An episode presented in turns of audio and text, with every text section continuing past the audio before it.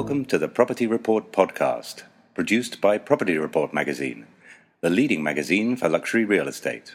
This week, Property Report publisher Jules Kay talks to Bill Barnett, acclaimed regional hospitality consultant and regular columnist for Property Report.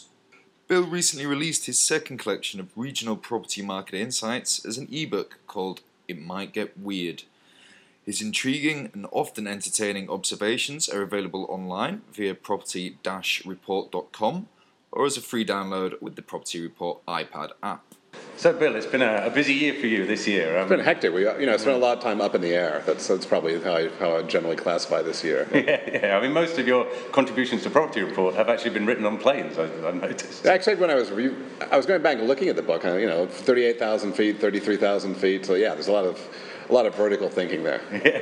And which countries have you visited in the last 12 this year's, this year's been incredibly busy. You know, Asia's booming, certainly. You know, anywhere from Indonesia, where I spend a good amount of my time, across to Myanmar, Sri Lanka, the Philippines, working up in Japan as well. Of course, back to Thailand, you know, throughout Indochina as well. So it's been a really busy year. Hmm. And what's been, you know, what stood out for you this year is, is, you know, in terms of the markets, in terms of the movement? I think it's just the chaos of, uh, you know, certainly one thing that is impounding is certainly the East is the new West. You know, we're seeing it's no longer an emerging or developing country storyline. It's really that people are taking the lead from Asia, whether it's hotel branded residences, whether it's uh, the economies, whether it's the rise of the middle class. You know, this certainly is a, the world's most interesting region. You know, and it, uh, as we always say with Asia, you know, certainly East is the new West. Mm. And is that, you know, is that being influenced?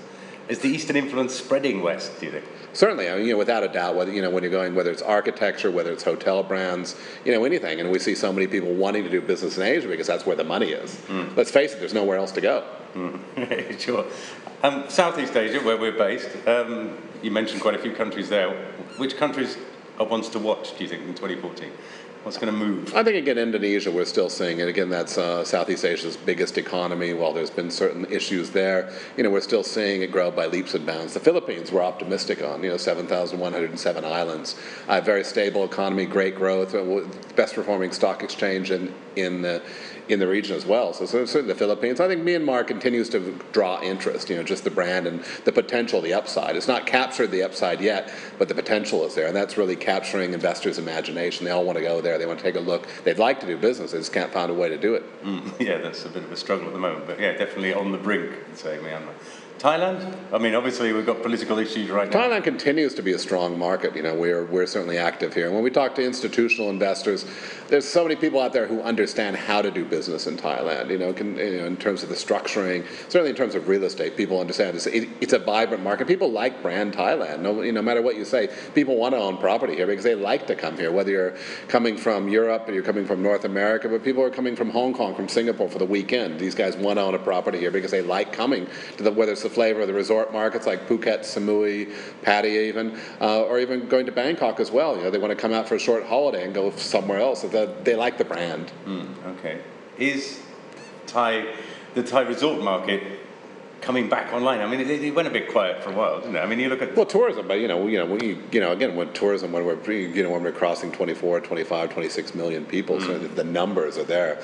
It, it's direct airlift. I mean, whether you like Thailand, it's just strategic. You know, you're within five, six hours of half the world's population. So we're seeing new emerging economies. It's a different sort of traveler. We're seeing Russians, we're seeing Chinese, but the numbers are there. You know, in a place like Phuket, five years ago, there were five direct flights from China Chinese cities. Today there's 22. So it's all about airlift. And that doesn't exist in other parts of Asia because you get on an airplane in China, bingo, you're, in, you're back in Phuket.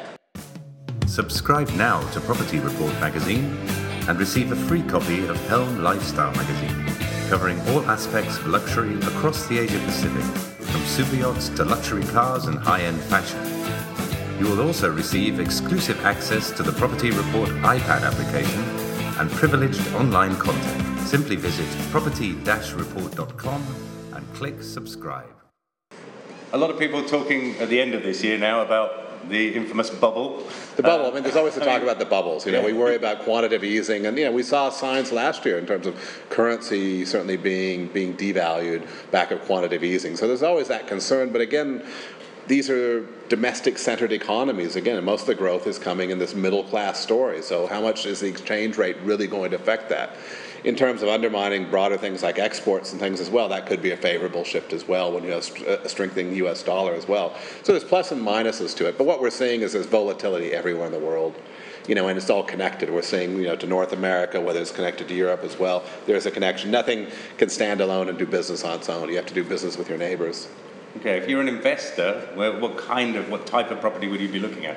going forward? I mean, resort properties still stronger? We still see historically, and people, you know, people should buy dynamic properties. People should buy beachfront properties. People should buy irreplaceable locations or something which stands shoulders above. You know, again, you're, you know, if you're buying the same same type of pro- property, which is a 20 square meter condo in Bangkok, expecting a yield, or whether you're buying a resort hotel managed investment Phuket, these are you know fine as average yielding investments. But if you really want to make money in in property, buy dynamic property, buy something something that can't be replaced, that can't be replicated, location, location, location. And too often investors don't, you know, they, they come on holiday and forget all about that and buy the first thing they, they see for sale. Mm-hmm. You know, it goes back to anything. You know, buy. You know, and, and again, buy. You know, we're high in the cycle too, so it's expensive out there. But the question is, is it going to be any cheaper? You know, with Asia going forward, our price is actually going to soften. Is Bangkok going to be any softer in, in, terms of pricing per square meter on condominiums or not? You know, there's an argument that we said it's already relatively cheap compared to other parts of the world. Mm. So how does that weigh up in terms of you know people's long-term thinking? Mm. Okay. New destinations we touched on earlier. I, I, you mentioned to me Lombok or Greater Greater Bali. I think certainly we're seeing you know places like Bali, Phuket, you know where where these destinations are changing to urban destination. We're seeing property players go outside. In the case of Bali, you know certainly going to Nusa Lembongan and the Gilis as well, uh, Lombok as well. Even as far as Flores, we're seeing these property markets start to develop because people are adventurous. They want to see something else. Mm. There's destination fatigue, so they like going to Bali, but they want to go a little beyond as well and find what's new. Mm. And so, think, same thing here, really, with uh, Nhat Hai and, and Phang Nga. Certainly, in Phang Nga, I think we're mm. seeing next year we're going to see some easing of the restrictions up there, and that's going to really open the floodgates. You know, other markets we like Sri Lanka, we still think there's a lot of steam in that market as well. Cambodia as well certainly is seeing development in Phnom Penh and certainly in the resort markets as well. So there's a lot going on in each, most of the Asian economies, which is pretty exciting. Hmm, okay. Brand wise, the brands are expanding, the brands are still pushing into mixed use development? I think you're seeing, well, I mean, it's interesting for us that you're seeing hotel.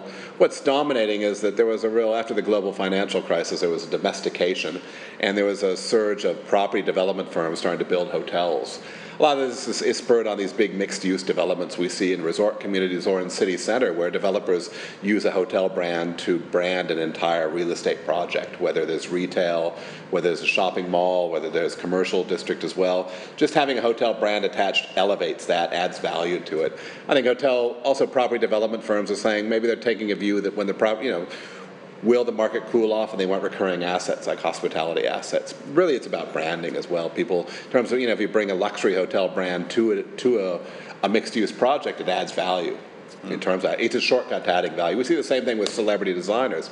We've seen Philippe Starck certainly with you. We've seen Donald Trump coming out. We've seen Paris Hilton in the Philippines even as well. So there certainly is a connection between the celebrity brand or hotel branded developments with real estate. Okay. What about uh, brand Bill Barnett next year. What, what's what's on your agenda? I think we're excited. You know, next year again, I you know I think we're going up in the air. You know, we're booking tickets right now. We're expecting to go abroad. I think we're going to have some new and exciting places. We're seeing Malaysia get busy for us next year. We're seeing Sri Lanka develop. We're seeing more stories going out of Bali as well. So I think it's going to be more of the same. But you know, again, there's a lot of movement out there again, and you know, so is it volatile? Certainly, but again, with volatility comes uh, comes edginess as well. But we're seeing a lot of liquidity in the markets. There's still a lot of money out there to be spent. So I think it's going to be an exciting time. Okay, great. Thanks for spending some time with us. Thank you. Cheers. See you in 2014. Yeah.